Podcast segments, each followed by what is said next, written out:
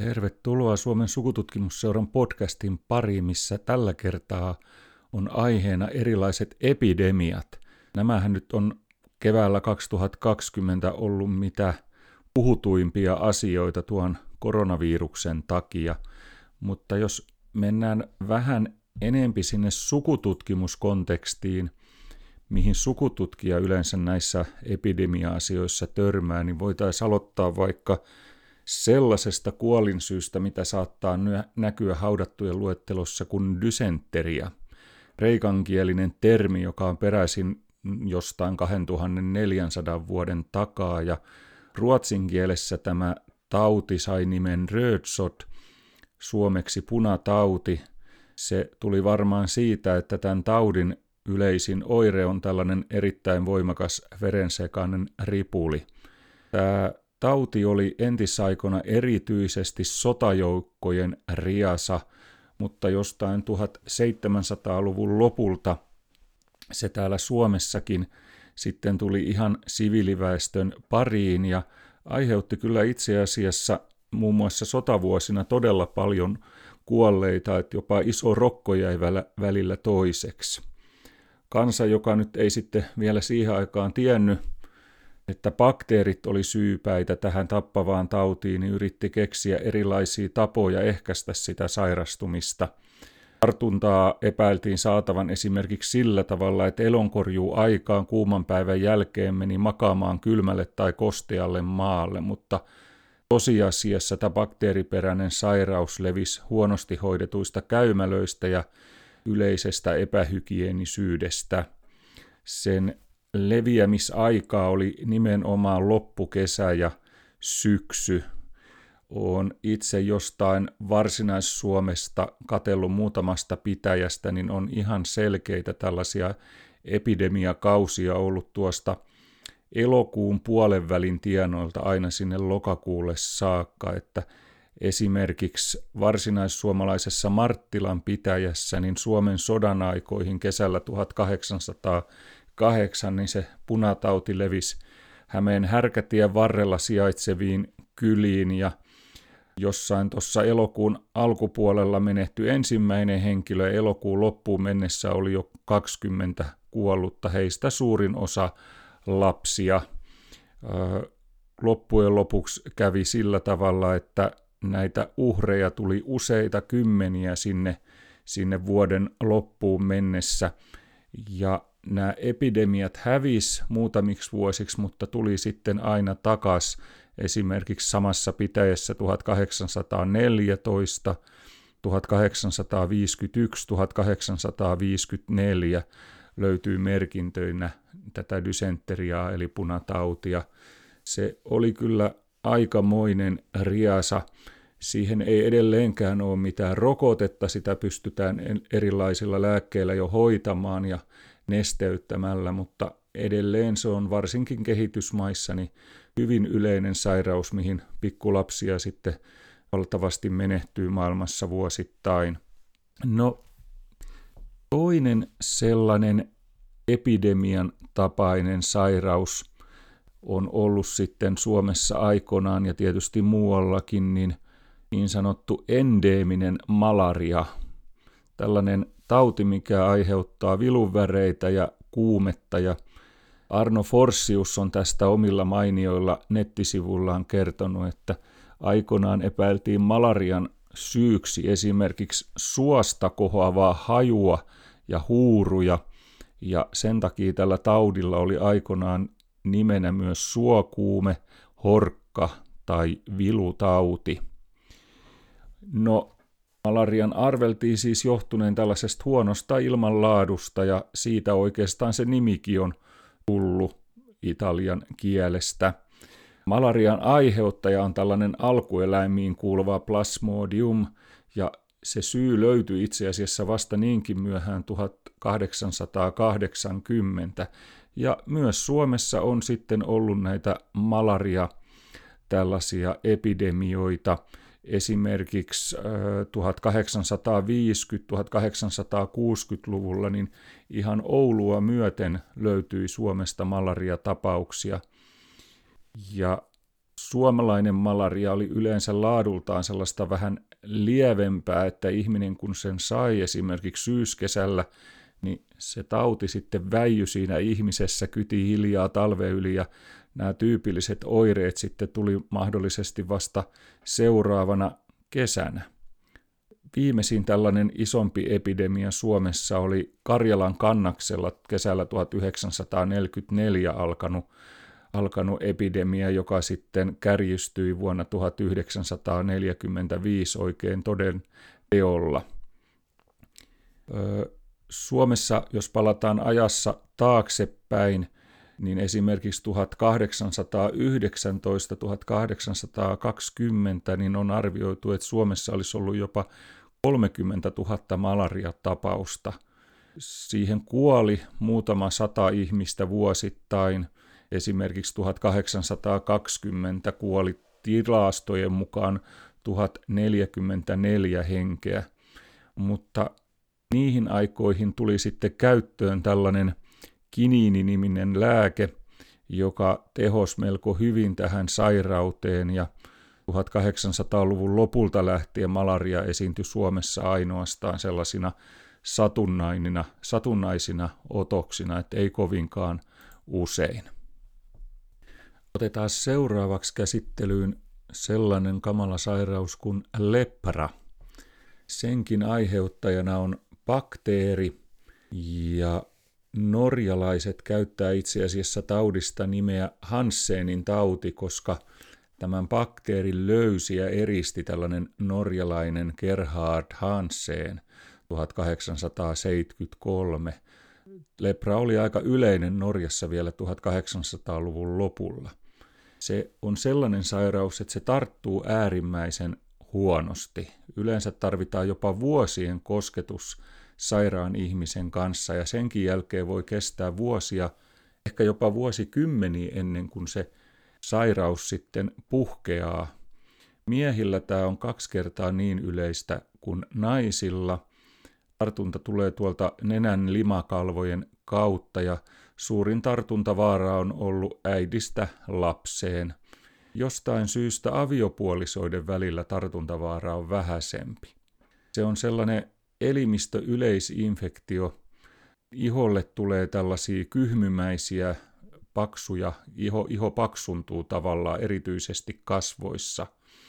Puhutaan ehkä tällaisista leijonamaisista kasvonpiirteistä, tai niin kuin Suomessa aikoinaan silloin ollut tällainen elefanttiaasen niminen ruotsinkielinen vastine tällä taudin nimellä, koska se iho paksunee vähän samalla tavalla kuin elefantin nahka. Seurakunnissa, kun oli käytössä nämä väkilukutaulut, mihin merkittiin vuosittain kuolinsyitä, niin siellä on ollut terminä tällainen kuin spetelska ja myöhemmin Elfkarleby-sjukan. Se nimi tuli siitä, että Ruotsissa Eel-Karlebyn seudulla tätä tautia oli jostain syystä hyvin paljon. Aikoinaan sitä mietittiin, että olisiko se lepra tullut kalan syömisestä, koska sitä oli Suomessa ja ylipäätänsä Pohjoismaissa eniten nimenomaan rannikkoseutujen asukkaissa, mutta näin ei nyt sitten kuitenkaan ollut, vaan kyllä se ihan bakteerisen sitten aiheutti. Ja ensimmäiset maininnat leprasta Suomessa on jo keskiajalta, ja muun muassa Turun Pyhän Yrjänän hospitaalissa, joka mainitaan jo 1300-luvun puolessa välissä, niin oli hoidettavia useita kymmeniä aikanaan, ja 1475 Viipurin Maria Magdalenan hospitaalissa oli vähän enemmänkin näitä leprapotilaita.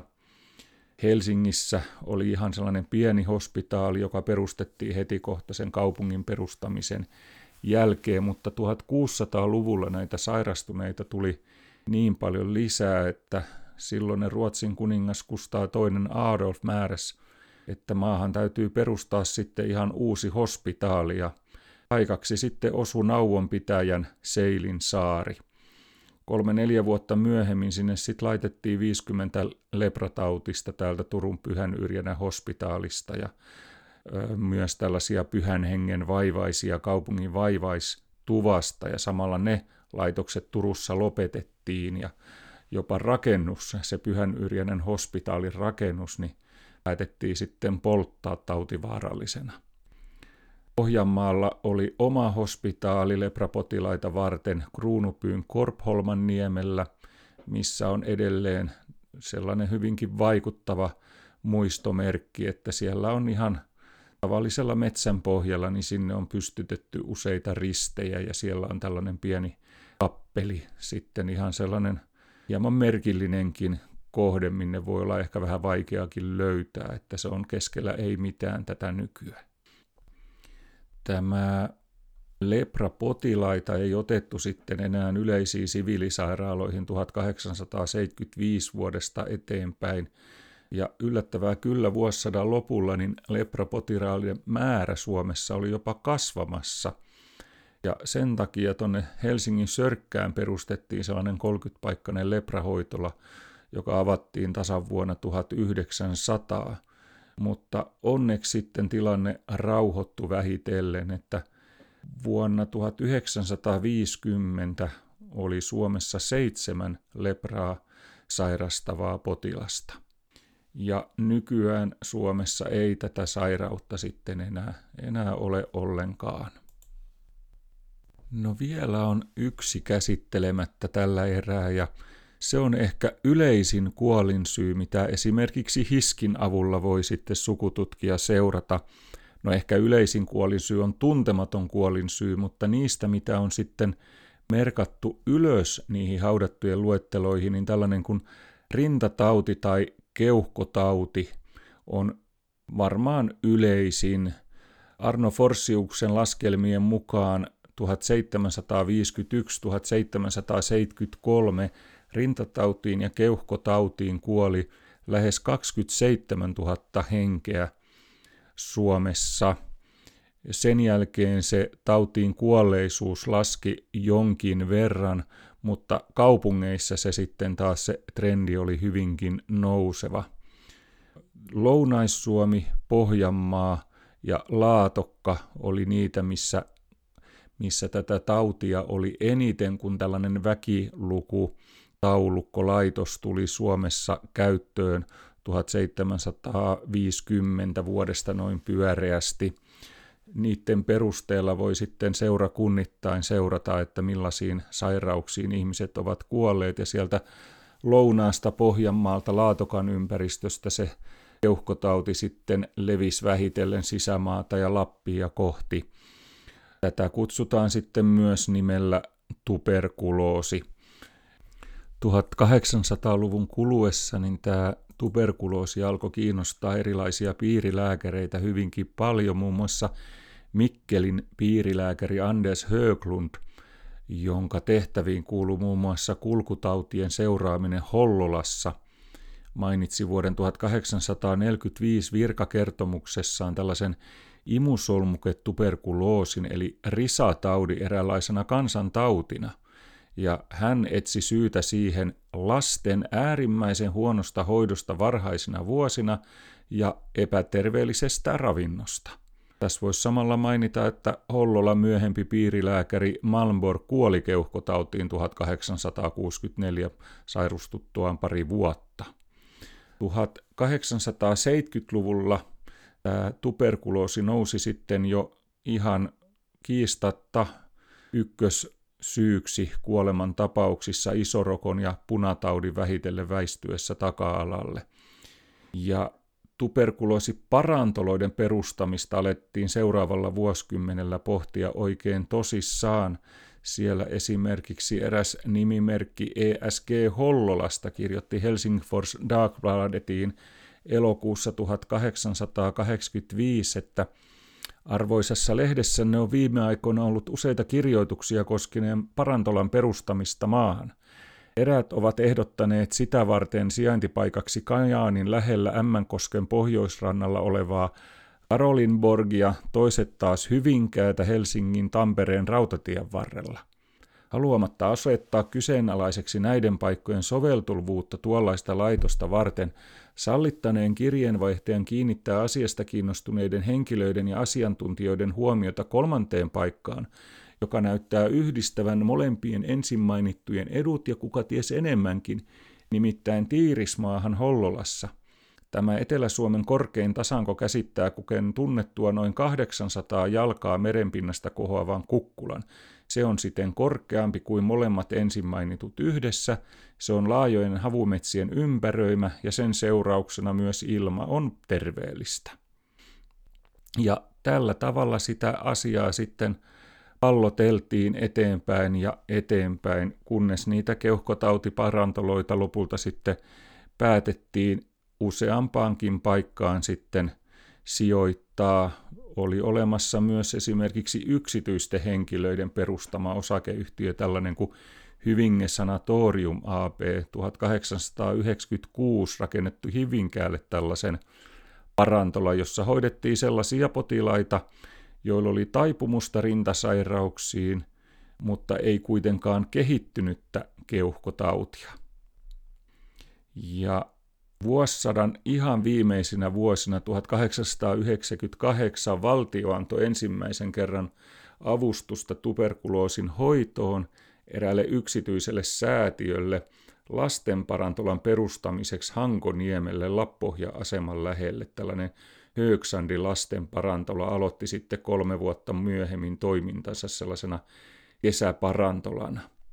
Ja Suomessa se kuolleisuus keuhkotuberkuloosiin laski sitten aika hitaasti ja loppujen lopuksi siitä päästiin oikeastaan eroon vasta sitten ihan tässä viimeisen 60 vuoden aikana, että se ei ole enää sellainen missään tapauksessa epidemia, vaan enempi vähempi tällainen satunnainen, eli sairastuneita kyllä silloin tällöin on, mutta ne tartunnat on yleensä tullut sitten jostain ulkomailta. Tällaisia koronafiiliksissä tuli kerrottua tällä kertaa Suomen Sukututkimusseuran podcastissa. Vähän tällaista taustottavaa tarinaa niihin omiin sukututkimuksiin. Kiitoksia.